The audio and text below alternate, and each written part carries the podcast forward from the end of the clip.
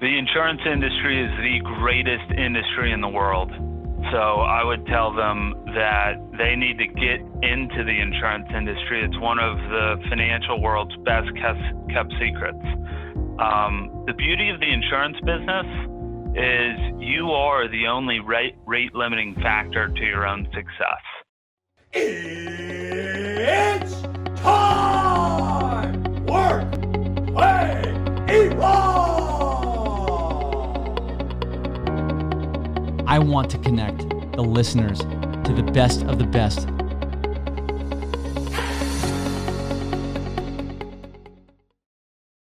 Welcome to the Evolve Broker Podcast. I am your host, Pat Costello, the co-founder and principal at Evolve MGA. Our mission for the podcast is to bring the insurance industry the best of the best. Today, I have the pleasure of interviewing one of the most dynamic individuals in the insurance industry. At 35 years old, Trevor Baldwin is the president and CEO of Baldwin Risk Partners. Baldwin Risk Partners is the first agency in over 15 years to take a piece of their firm public. At the time of their IPO, Insurance Journal noted their valuation at $908 million. They now have more than 800 employees nationwide, over 500,000 clients, and they are on a mission to be one of the top 10 largest insurance agencies in the country.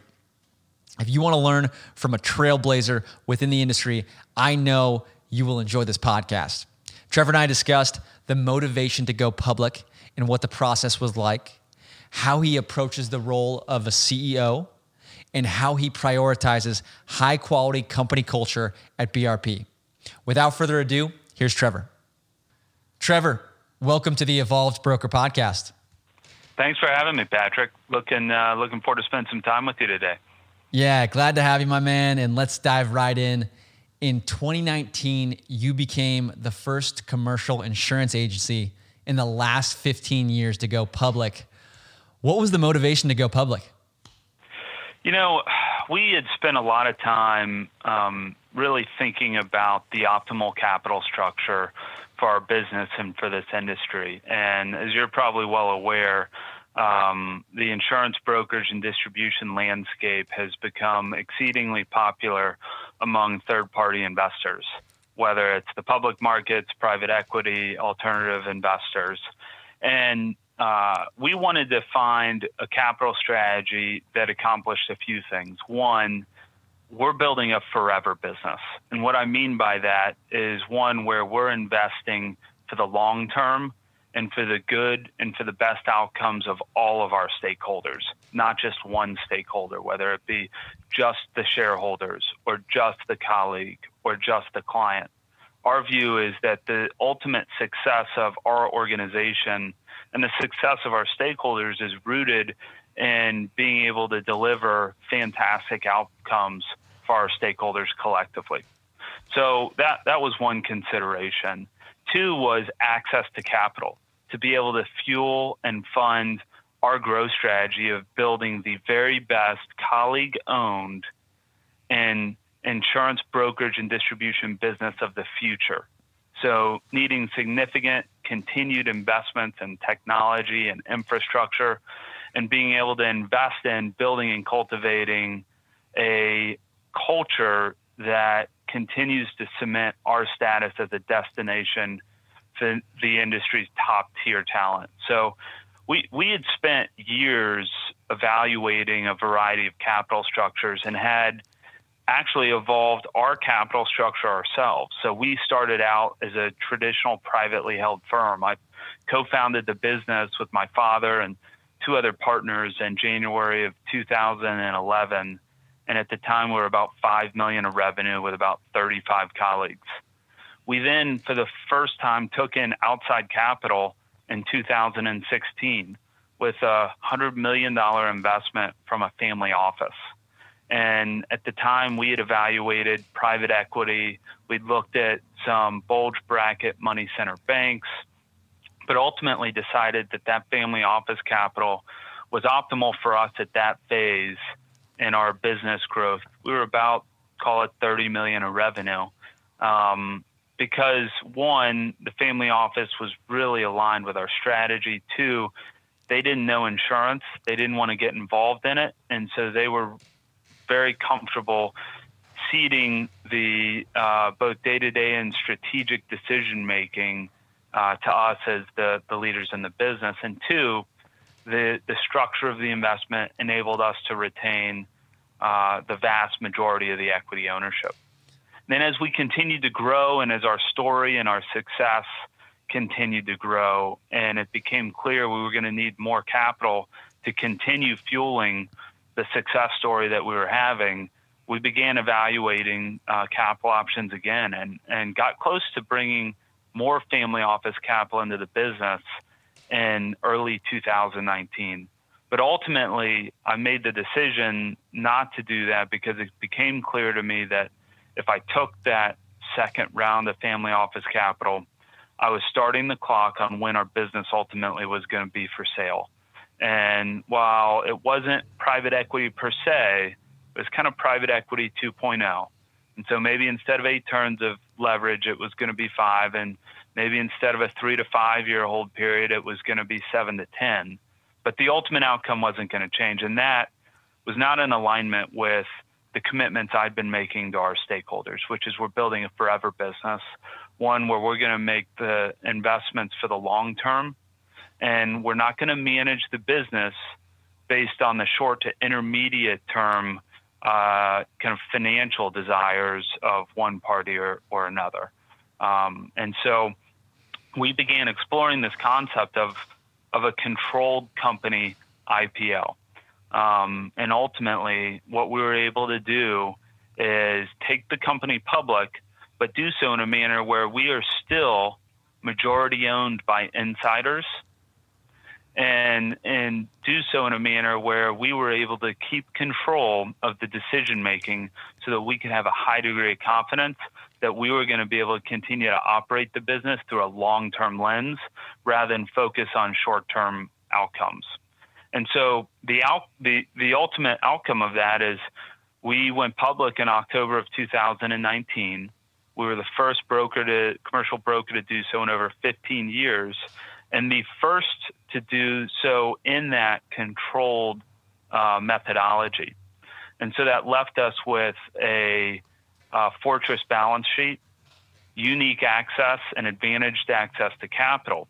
And that was super important because we wanted to build a business and a balance sheet that was going to enable us to remain front-footed throughout market and economic cycles. And, well, I guess we got the opportunity to test that thesis earlier than I was anticipating when the pandemic hit in March. Right.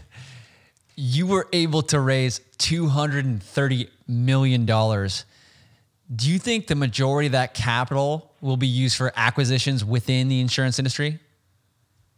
Yeah, so we're investing in what we call partnering, which is our nomenclature for M&A, with like-minded, very high-quality insurance businesses that see the value in becoming part of a larger, scaled, entrepreneurial-led insurance enterprise, and where the collective combination of our expertise, our know-how, our people's relationships enable us to accomplish things together that we would otherwise be unable to do on our own. We've got a term for that. We call it BRP alchemy.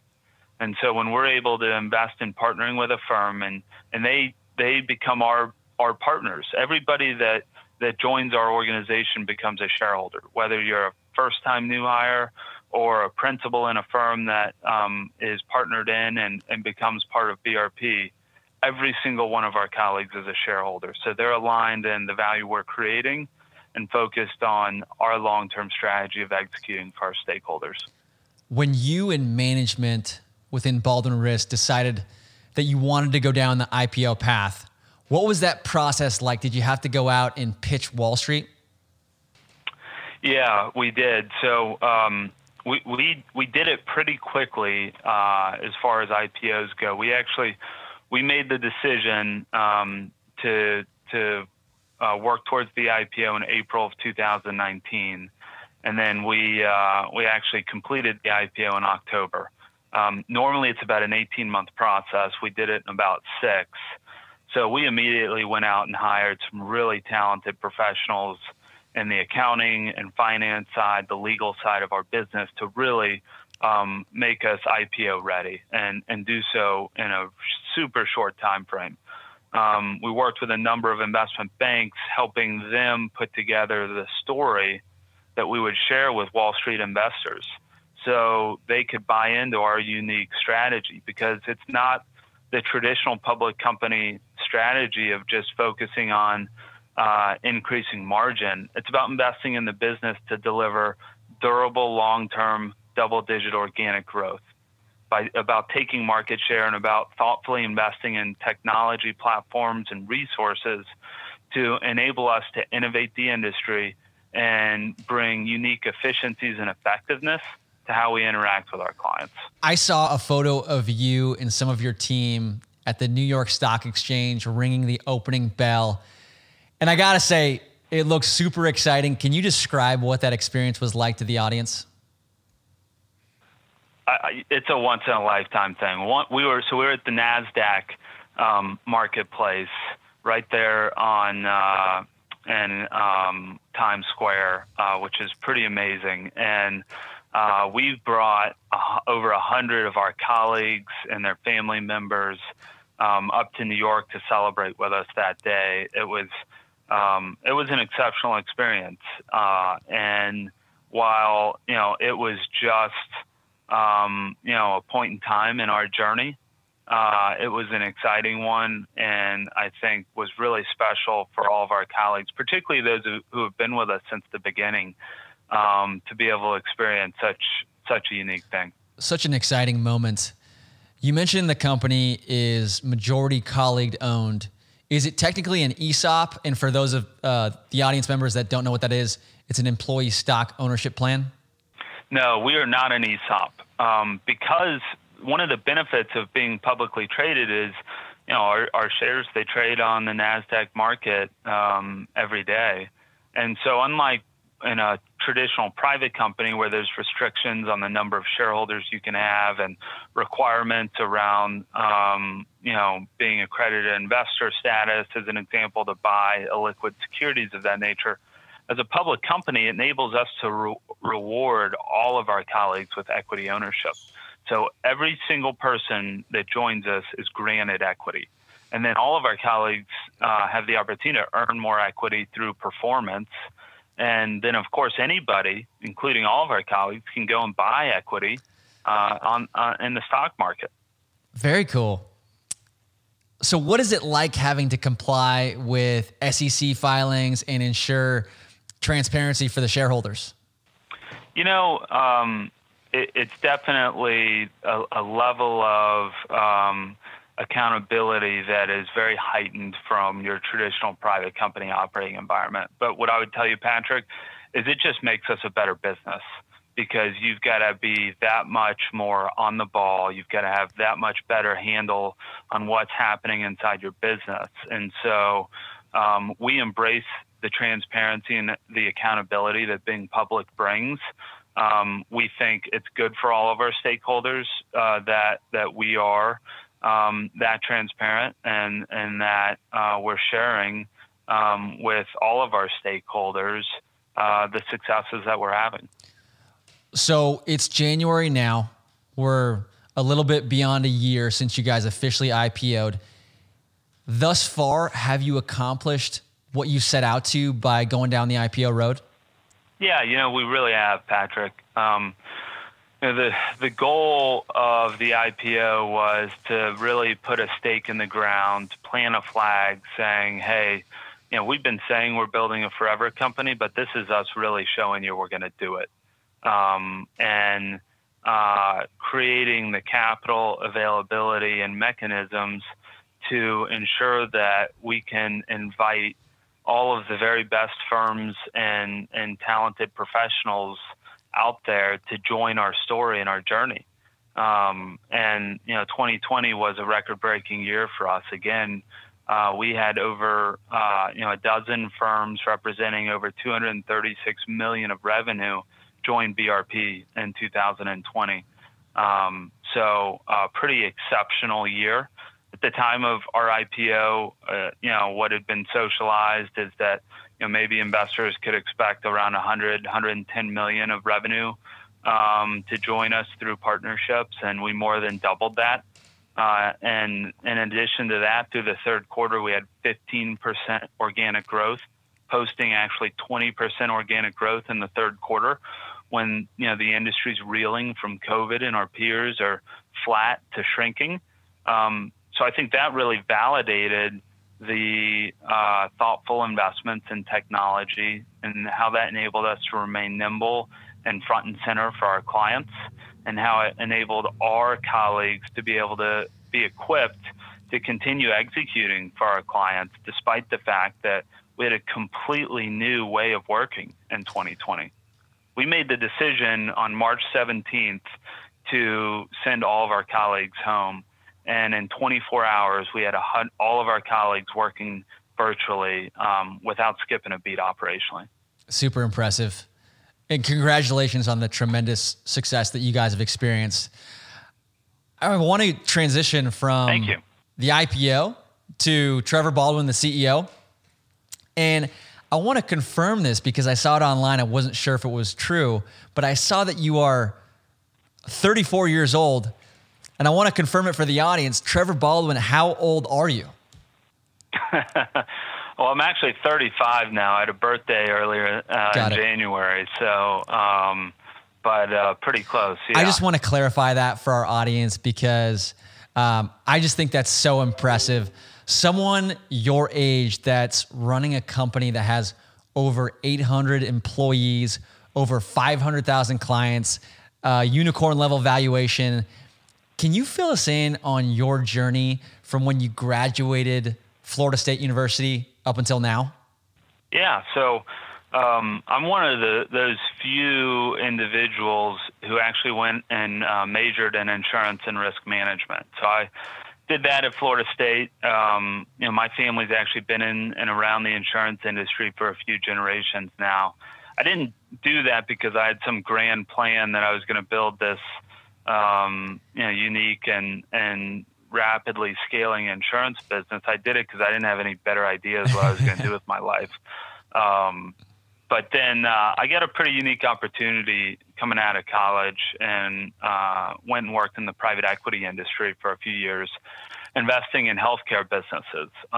And I tell people I got my real world MBA doing that. It was just an unbelievable experience. Being able to sit in boardrooms with some really talented executives and see and hear how they think about the business, make decisions. I was there during the Great Recession, so also some great learnings of how to manage through really tough environment and make difficult decisions at times, and so was a fantastic experience. And then. My father had started a new insurance brokerage business and had been trying to coerce me into giving it a try. So after a few years in private equity, I said, well, if I'm going to try insurance, now's probably the time to do it or else I'll never do so. So I joined that business in late 2009 and haven't looked back since. We spent the next year really restructuring the business my father had started, and then in January of 2011, we formed and launched Baldwin Risk Partners. Was there any friction when you transferred from the private equity world over to the insurance world? Not really. I mean, I started kind of from the ground up. So when I came in, I spent most of my time out generating new client relationships and building a book of business. I still have a book I manage today. I think it's super important to stay close to the clients. At the end of the day, what we do is provide advice and consultation to businesses and individuals around how to manage and finance their risk. And I think for any leader in our industry, if you find yourself too far removed from the client relationship, it's easy to lose sight of what's really important in this business. I totally agree. Your resume is so strong. Is there anything that you've struggled with along the way? Oh, I'm sure there's been plenty of struggles, whether it's decisions around talent, decisions around various partnerships. The key to our success is I've been super fortunate to be surrounded with just an exceptionally talented group of leaders and professionals. And I've been able to continually go out there and recruit and attract people that are smarter, better, more knowledgeable than I am. And recognizing that and giving those people the ability and the authority to make decisions and do things and drive our business forward. So, this business isn't without its challenges and hardships at times. It takes a lot of grit to be successful. But, if you focus on finding talented people and giving them the opportunity to build and succeed, then it's hard to go wrong. Are there any books that have helped guide your leadership style? Yeah. There's a book called Exponential Organizations, and it's a great read. And it talks about a number of technology businesses and kind of how they have innovated and changed industries. And it talks about this philosophy and strategy of embracing failure. And, it talks about failing often, but failing forward. And what they mean by that is through failure, you curate and build your best ideas. And if you set up an organization where it's okay to try new things and be wrong, so long as you can recognize when you've made that wrong decision and course correct, you're going to iterate and innovate more quickly. And so we're very focused on fostering a culture where we empower people to take risks and to try new things. And what we hold them accountable to is failing often. And what I mean by that is don't kind of try to elongate and stretch out things that aren't working. Just recognize when it isn't working and course correct and learn from it and iterate forward and iterate forward. And so rather than failure being a setback, failure is actually what propels and launches you forward. That's super cool to hear. It almost sounds like a Mark Zuckerberg line of move fast and break things. Obviously that was a bit more extreme, but I love the book recommendation. I will definitely have to check that out. The next question I have is two parts. Is your dad still involved with the business? And if so, do you have any advice for anyone that's running a business with family members? Yeah, so my father is still involved. He's the chairman of our board, and he plays an active board role and getting involved in strategy and governance. And he's also still a risk advisor with us, which is our nomenclature for producer.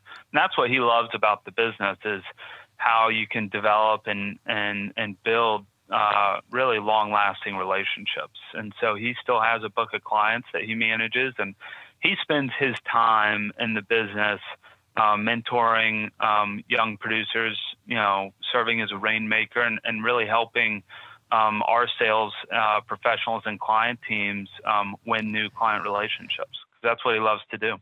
I was just going to say, as far as kind of any recommendations or advice for people in family businesses, I'm super fortunate. My father very quickly was willing to cede authority and let me kind of make decisions and chart my own path. And he gave me a lot of leash, more than enough to, as they say, hang myself. But I've got to give him a ton of credit, because that's got to be super tough when you're used to being kind of in control and making the decisions to cede that. But he did it and embraced it. And, unfortunately it's worked out really well. Yeah, no, I really appreciate you bringing that up, because I just had a personality expert on, and he was talking about putting people in the right positions to succeed in the organization based on what they're passionate about. And it sounds like you have that dialed with your dad. So that's so cool that you guys have that relationship. If there's a kid that's graduating FSU or any other university around the country, and they're considering getting into the insurance industry, what advice do you have for them? The insurance industry is the greatest industry in the world. So I would tell them that they need to get into the insurance industry. It's one of the financial world's best kept secrets.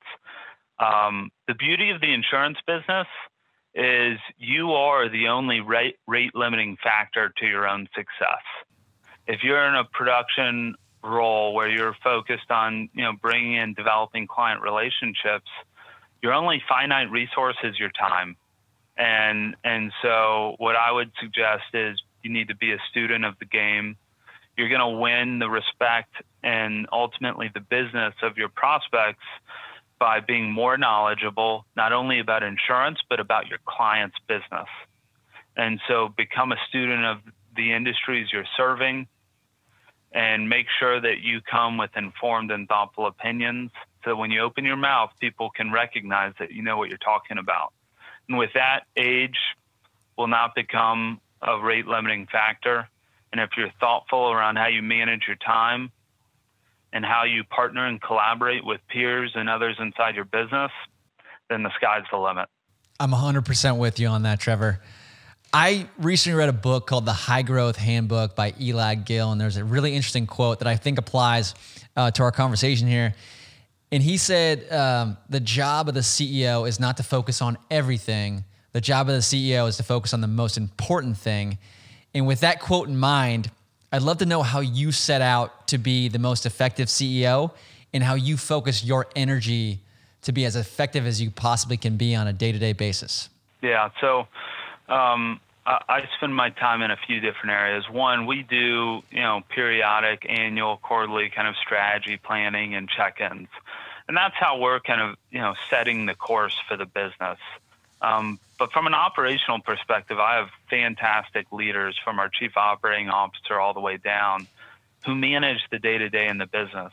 So where I spend my time is thinking about what the future of our industry is going to look like and how we can make sure that our business at BRP is going to be leapfrogging and be at the forefront or the vanguard of where the industry evolves to, pulling it forward rather than being pulled ourselves. So I spent a lot of time thinking about the future and innovation and how we can be thoughtful and aggressive about making the right investments to stay on the vanguard. Now, I also spend my time with people. This is a people business, so building relationships, talking with folks both inside and outside of our business to hear what's working and what's not, where are we getting things right, where are we missing the ball. And I spend my time out talking with potential partners and new colleagues. Make sure that we're constantly keeping an eye to recruit the very best talent, to make sure we're positioned to welcome and be the optimal home to the industry's very best firms that remain independent today. Because we're building an amazing entrepreneurial organization, one that is leveraging the power of technology and the power of people to build the very best insurance brokerage of the future. I can see it. I can see it happening. And we've talked IPO, we've talked Trevor Baldwin, the CEO, and now I want to talk about company culture because I know that's an area where you're really passionate. And I know that you guys have a specific guide for employees and specific cultural standards and even lingo. And I want to make sure I'm pronouncing this correctly, but can you talk about Azimuth, if that's the way you pronounce it, and how you came up with the name? Yeah, so the Azimuth is what I refer to as our firm's constitution. And it is where we outline our core values, but go much deeper than that. We talk about something we call our business basics, which is how we think about driving success day in, day out. So for an example, first and foremost, we're powered by people. And then we define who our stakeholders are. We've been a stakeholder-centric organization since the very beginning, well before it was popularized by the Business Roundtable and Jamie Dimon. Our stakeholders are our colleagues, our clients, the insurance companies we trade with, and the communities we live, work, and have fun in. And then, of course, our shareholders. But our view is, so long as we make decisions through the lens of what's in the best interest of those four core stakeholders, the clients, colleagues, insurers, and communities. The success of our fifth, our shareholders, will follow theirs. And so far, that's been abundantly true. We built that document in 2011 when we founded the business. And we called it the azimuth because an azimuth is a tool on a compass used to navigate. So back before modern technology and GPSs and smartphones, if you were navigating from the old world to the new, you would have a compass with an azimuth, and you would use that to shoot a course to navigate your path forward. So the azimuth being our constitution, it's how we think about staying on our true north path, which is what we true north is what we refer to as kind of that aspirational place of success that we're always working towards and we may never fully be at, but is something that we're constantly focused on. And inside the azimuth, where we, it's how we bind the organization together in a tribe-like manner through shared values and common language. So as an example, Patrick, you've referred to a number of times employees. Well, we don't have employees. We have colleagues. Or you may hear people refer to customers. We don't have customers. We have clients. We're a firm, not an agency. And we complete partnerships, not acquisitions. And while those may all be relatively small and nuanced differences, they go, we believe, a really long ways in reinforcing the level of professionalism, collegiality, and overall collaboration that we're looking to exhibit as a firm. So the azimuth it's the glue that binds us together, because you can manage culture successfully when you're 30 people in a single office by walking around and having conversations. But when you're well north of 1,000 colleagues and over 75 offices across the country, you've got to have a common template for how people understand what we value, what we stand for, and what our expectations are. The detailed attention to culture is awesome, and I love the historical significance behind azimuth. Bringing high-quality individuals into the organization seems like a huge initiative. Can you speak to your hiring process? Yeah, so one, we have insourced recruiting. So we have a dedicated team of recruiters. The most recent one, in fact, that joined us came from Goldman Sachs, where she was recruiting for their investment bank. So it's not, these are high-caliber recruiting professionals. And we recruit across the gambit, everything from recent college grads straight out of school that are looking to build a fantastic career in the insurance industry to experienced professionals both inside and outside our industry. We bring them in and we do some personality profiling and testing. We use a system called the Predictive Index, and we've mapped out the optimal profiles for various roles and positions in our business. And, it's not the end all, but it's a indicator of proclivity for success inside our organization is how I would characterize it. So just because you don't, match the personality profile doesn't mean you won't be successful, but people that do match it have a much higher likelihood of being successful in a given role. So we're big believers in that and just using data in general to inform our hiring decision making and process. And then we've invested deeply in learning and development. We have a dedicated team of learning and development professionals who've built out a broad-based curriculum inside our BRP University.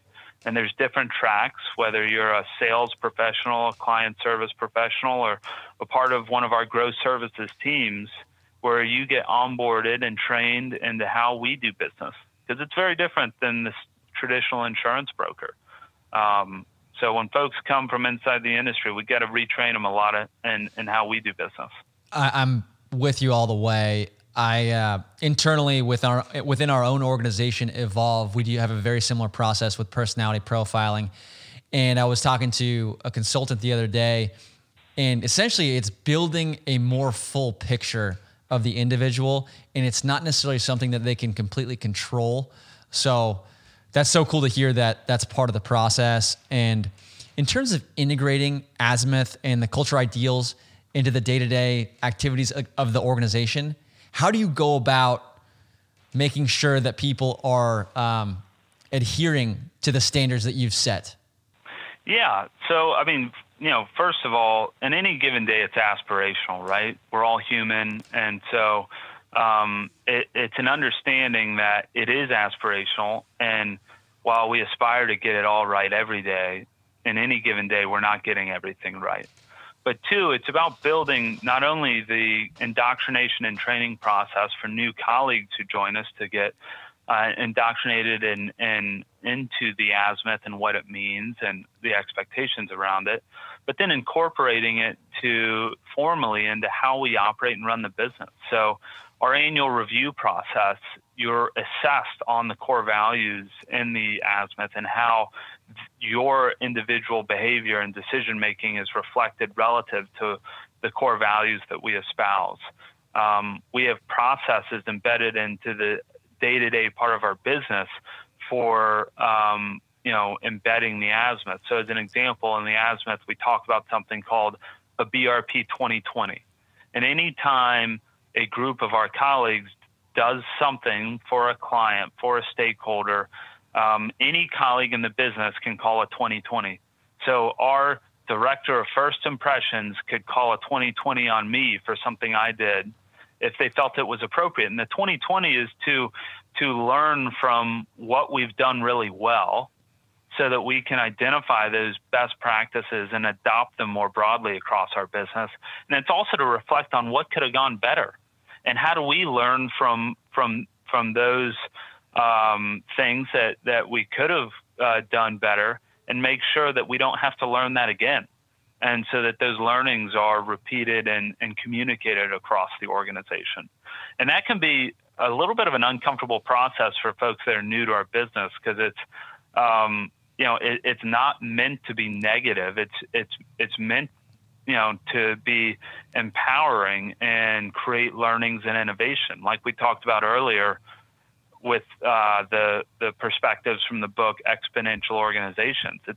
It's about embracing the positives and failure so that you fail forward. So there is a lot of private equity interest in the insurance industry right now. And my final question for you is why would an insurance agency want to sell to Baldwin Risk, and what makes Baldwin Risk different from other acquirers in the space? Yeah. So one, we don't view our partners selling out to us. We view them as selling in. And there's a very important difference because our partners roll a significant amount of equity into our stock. So they're still owners the day after the transaction. They're just owners in a larger business alongside of us. But here's what I would tell you. We're building the business of the future that can durably deliver double-digit organic growth well into the future. And we're looking to partner with firms that have really terrific in-client industry, sector expertise, product line expertise, great sales professionals, and client service professionals.